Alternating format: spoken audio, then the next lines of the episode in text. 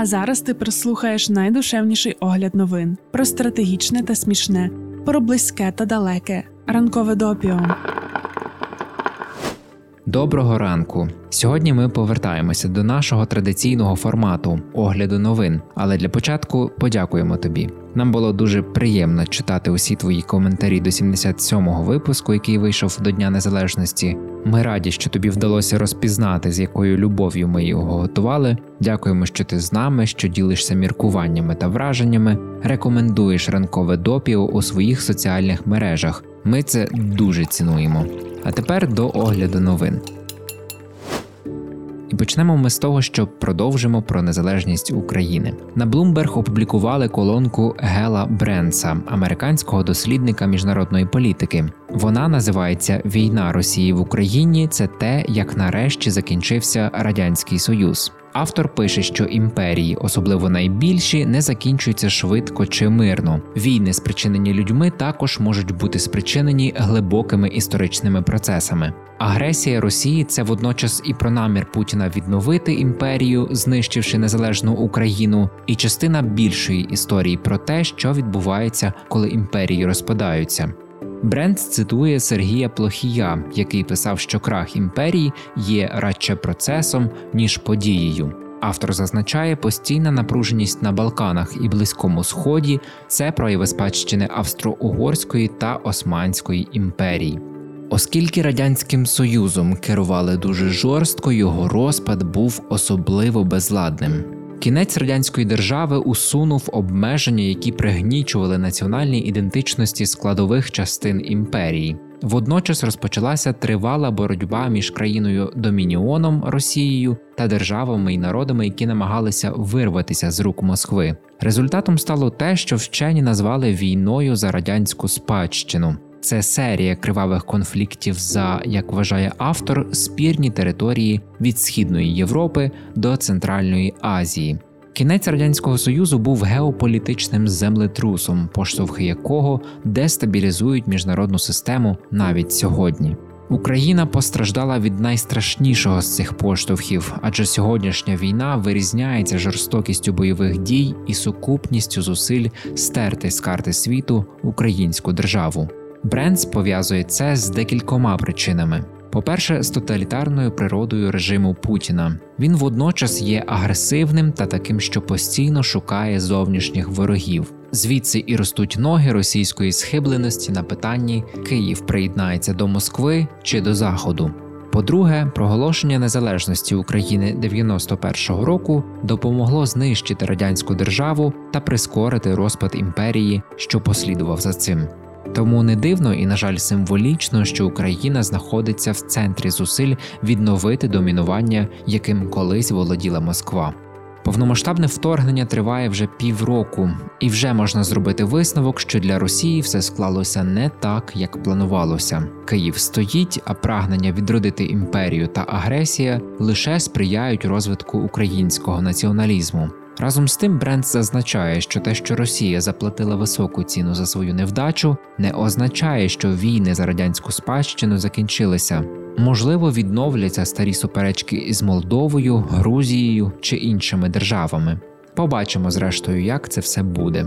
Ми сподіваємося, що врешті побачимо, як Російська імперія падає, а на її території починаються громадянські війни та голодні бунти, але до того часу на наших кордонах високі стіни та рови з піраннями. Себто нам глибоко все одно до того, що росіяни скоро почнуть одне одного їсти. До теми колонки Гела Брендса маємо рекомендацію – документальний серіал «Колапс. Як українці зруйнували імперію зла». Про те, чому варто його подивитися, розповідає наша Тетянка. Цей документальний серіал якось по-особливому сприймається саме зараз. Він показує, що раз нам вже вдалося вирватися з російських лап. Не просто вирватися, а допомогти іншим країнам стати незалежними. Є 7 серій. 6 про те, що відбулось за 5 днів, з 19 до 24 серпня, в Україні та в Москві. Фінальний епізод, на межі ядерної катастрофи «Колапс на Різдво», розповідає про те, як на референдумі 1 грудня українці остаточно поклали край існуванню СРСР та про небезпеку для всього світу від розпаду держави з потужним ядерним арсеналом. Інверсії і тоді, восени 1991 року, грозились ядерним бомбардуванням Києва. Свої історії розказують ті, кого ми знаємо – Оксана Забушко, Віталій Портніков, Сергій Плохій, Марія Бурмака та інші. Кожен і кожна через свої тогочасні переживання. Багатьох вже, на жаль, немає з нами. Але такі серіали не дають забути те, що вони зробили. Після цього серіалу трохи по-іншому сприймається Леонід Кравчук, бо то ще ті дипломатичні танці були, аби комуністи не зірвали проголошення акту незалежності. Також іншими барвами заграє візит Буша-старшого до Києва в серпні 1991 року. Знаєш, є фільми і серіали, де більше запитань, ніж відповідей, а тут навпаки. Багато відповідей, які треба почути і вивчити. Зараз не можу згадати всього, що відчувала і думала, точно пам'ятаю один свій твіт. Сльози скрутились на очах, чи то через гордість, чи через розуміння, що зло ожило знову. Тож подивися «Колапс», а потім і ти ділися своїми враженнями. Колись у далекому випуску ранкового Допіо номер 2, коли ще не було аудіоверсії, а лише текст, ми розповідали про війну в Ефіопії. Так смішно зараз перечитувати, як ми тоді дивувалися, що лауреат Нобелівської премії миру Абій Ахмед заявив, що йде воювати. Зараз ми будемо дивуватися і обурюватися, якщо раптом Нобелівську премію миру дадуть не Зеленському та народу України. Тоді зі своїм здивуванням ми були неправі. Ми просто не усвідомлювали, що бувають ситуації, коли розбудова миру має бути озброєною. В Україні лише так, тому чекаємо на Нобелівку. А наразі повернемося до Ефіопії, де на півночі знову спалахнули бої між урядовими військами та тиграйськими повстанцями. 5-місячне перемир'я між воюючими сторонами порушено. Взагалі війна в Ефіопії почалася ще в листопаді 2020-го. У листопаді 2021-го BBC зробили дуже класний матеріал про причини війни. Ми рекомендували його у другому випуску, переповімо і зараз. Там все дуже заплутано, але розібратися можна. Раніше Ефіопія була комуністичною державою. Але в 1991 році, після громадянської війни, яка тривала 17 років, комуністичний прорадянський режим було повалено. До влади прийшла коаліція на чолі з Народним фронтом визволення Тиграю. Це регіон на півночі Ефіопії. Народний фронт визволення Тиграю. Запам'ятай їх. Дуже цікаво, що представники Тиграйського регіону становлять лише 6% від усього населення Ефіопії. Проте саме вони обіймали абсолютно більшість керівних посад в країні та й взагалі мали найсильніші позиції в суспільстві. Народний фронт визволення Тиграю з партнерами були при владі 27 років, з 1991 до 2018. Мабуть, нелегко було втримуватися, тому Народний фронт з визволення Тиграю керували країною, часом вдаючись до репресій і навіть тортур для придушення протестів та заворушень. А протести виникали часто, мабуть, тому Народний фронт визволення Тиграю зрозуміли, що довго не протягнуть, і задумалися над тим, що якщо народ вимагає змін, то треба їх дати. Звернулися до Абій Ахмеда, військового, який набирав популярність і був у непоганих стосунках з потрібними людьми. Запропонували йому очолити правлячу коаліцію і стати прем'єр-міністром. Ахмед погодився і, ставши прем'єром, швиденько взявся за реформи. Реальні такі реформи, не на папері. Амністував політв'язнів, їх було багато, скасував закон про екстремізм, який попередники використовували для боротьби з опозицією, закрив в'язниці, в яких катували дисидентів. Найсерйознішим досягненням Ахмеда в перший рік прем'єрства стало підписання декларації про мир і дружбу з Еритреєю, з якою Ефіопія мала 20-річний конфлікт через прикордонні території. Народ Ефіопії радів і мав сподівання на світле майбутнє, а сам Абій Ахмед тоді отримав Нобелівську премію миру. У той самий час політик вліз у конфлікти з тиграйською елітою. Пам'ятаєш, ми згадували, що тиграйці в Ефіопії рішали все. Річ у тім, що під час антикорупційних реформ Ахмеда звільняли чиновників та голів державних корпорацій, які часто були вельми шанованими тиграйцями.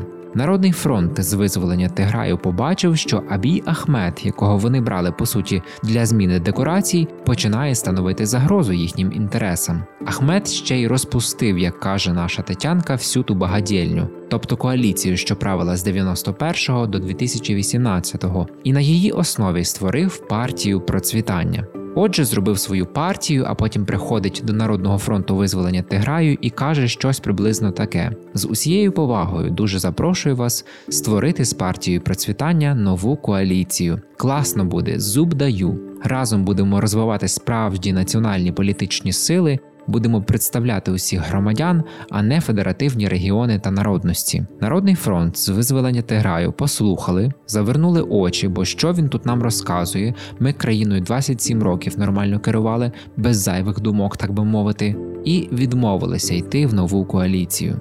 Відмовилися, але не змирилися, що країна змінюється. Восени 2020-го регіональні сили Тиграю атакували федеральну військову базу та захопили її боєприпаси. За кілька днів Ахмед відправив проти них державну армію. Тоді ж із півночі до регіону увійшли еритрейські війська. Хоча Ахмед заперечував, що боротися з Народним фронтом визволення Тиграю йому допомагає сусідня країна. Через 3 тижні армія Ефіопії зайняла адміністративний центр Тиграю, місто Мекеле. Абій Ахмед оголосив, що операцію з придушення заколоту завершено. Абій Ахмед тоді помилився. Виявилося, що тиграйські повстанці просто стишилися і пішли в ліси та гори перечекати до зручного моменту для контратаки. У червні 2021-го в ході стрімких бойових дій вони повернули собі Мекеле і рушили далі на південь. Ахмед оголосив про загальну мобілізацію і заблокував увесь регіон Тиграй. 7 мільйонів людей, серед яких не лише повстанці, але й просто мирні люди, залишилися без транспортного сполучення, води, електрики, інтернету та телефону. Міжнародні організації волали, що регіон під загрозою голоду, а Ахмед говорив, що не блокує гуманітарну допомогу і просить ООН не втручатися у внутрішні справи країни. Потім він заявив, що сам йде на фронт і закликає інших. Після нього публічні люди почали заявляти, що йдуть на війну. Наприкінці 2021 року повстанці рухалися у бік Аддіс-Абеби, столиці Ефіопії. Федеральні війська наносили авіаудари по Мекеле та інших частинах Тиграю і заарештували деяких високопоставлених осіб Тиграю. Міжнародні організації заявляли про численні воєнні злочини з обох сторін.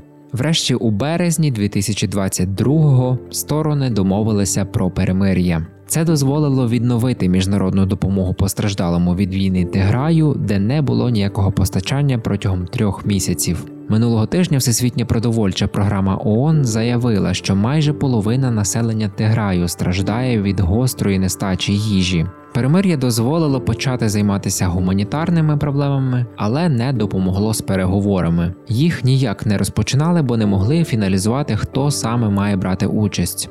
Уряд Абія Ахмеда каже, що будь-які переговори має вести посланник Африканського Союзу на Африканському розі Олусегун Обасанджо, який очолює міжнародні потуги з розбудови миру. Повстанці хочуть, щоб посередником був наразі ще чинний президент Кенії Ухуру Кеніата. Знаєш, дуже незвично читати зараз про конфлікти та війни в інших країнах. Це зовсім по-іншому, ніж було до повномасштабного вторгнення Росії в Україну. Бо хоч ми і раніше мали здоровий скепсис щодо роботи міжнародних організацій, але зараз ж просто неможливо спокійно читати заяви різних Amnesty та ООН. Є дуже чітке усвідомлення, що заявами все й обмежується і не доходить до реальних кроків, щоб врятувати людей. Або ж ці кроки є мікроскопічними. Це Україна дуже тривалий час була основною точкою фокусування світових медіа. Всі очі на нас.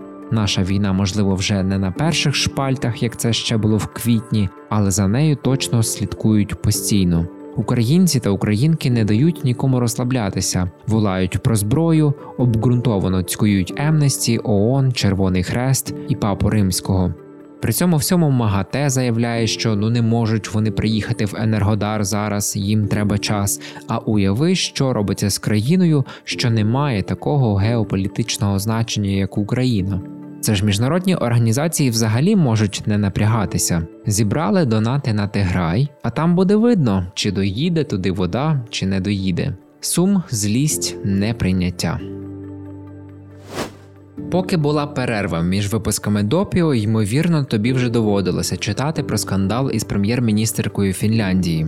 Про всяк випадок коротко розповімо суть. 18 серпня медіа Фінляндії опублікували відео з приватної вечірки. Зі запису видно, як політикиня з компанією веселиться та танцює. Реакція критиків була миттєвою. Прем'єр-міністерка не допрацьовує, а от час на вечірки знаходить. Ймовірно, така реакція частково була пов'язана із тим, що у грудні прем'єр-міністерка вже вибачалася за одну вечірку. Тоді вона пішла до нічного клубу, а мала би сидіти на самоізоляції. А можливо, критикам і політичним опонентам завжди легко знайти привід, щоб висловити невдоволення.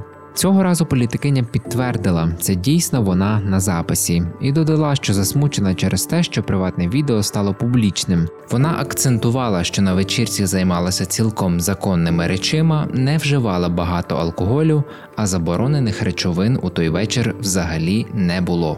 Депутати після цього закликали Марін здати тест на наркотики. Прем'єр-міністерка тест здала, результат виявився негативним.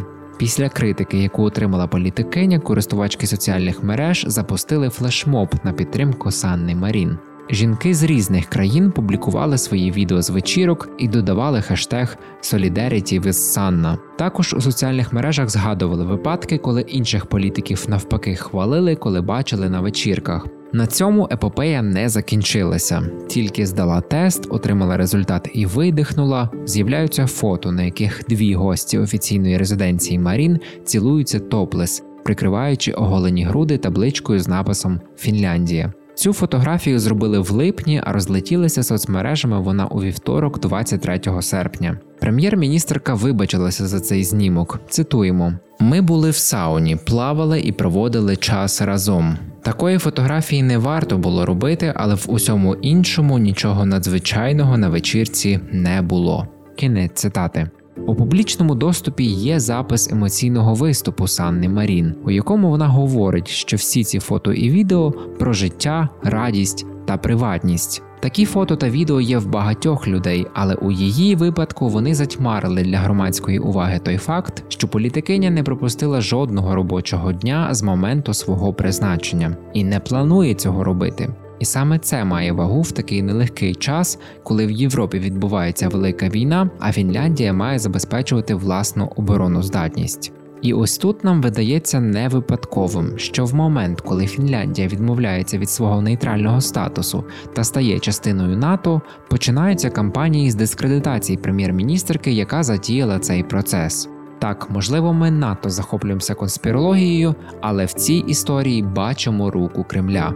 Ще нам здається, що скандал з Санною Марін мав би сприяти ширшій публічній дискусії, чи мають політики і політикині право на особисте життя, чи можуть танцювати на вечірках, чи мають вимагати дотримання власної приватності. На нашу думку, звісно. Зрештою, це ж просто люди. Якщо не вживають нічого такого, що спотворює процес прийняття рішень, то нехай танцюють на здоров'я, беруть відпустки і відпочивають. Зрештою, політика – це робота. Дуже відповідальна та важлива, але робота. Працівники та працівниці мають відпочивати, щоб бути ефективними. А ще нам здається, що якщо суспільства прийматимуть той факт, що політики і політикині – це люди, то буде менше прагнень сакралізувати тих, хто має владу. А отже, авторитаризму залишатиметься менше шансів на перемогу.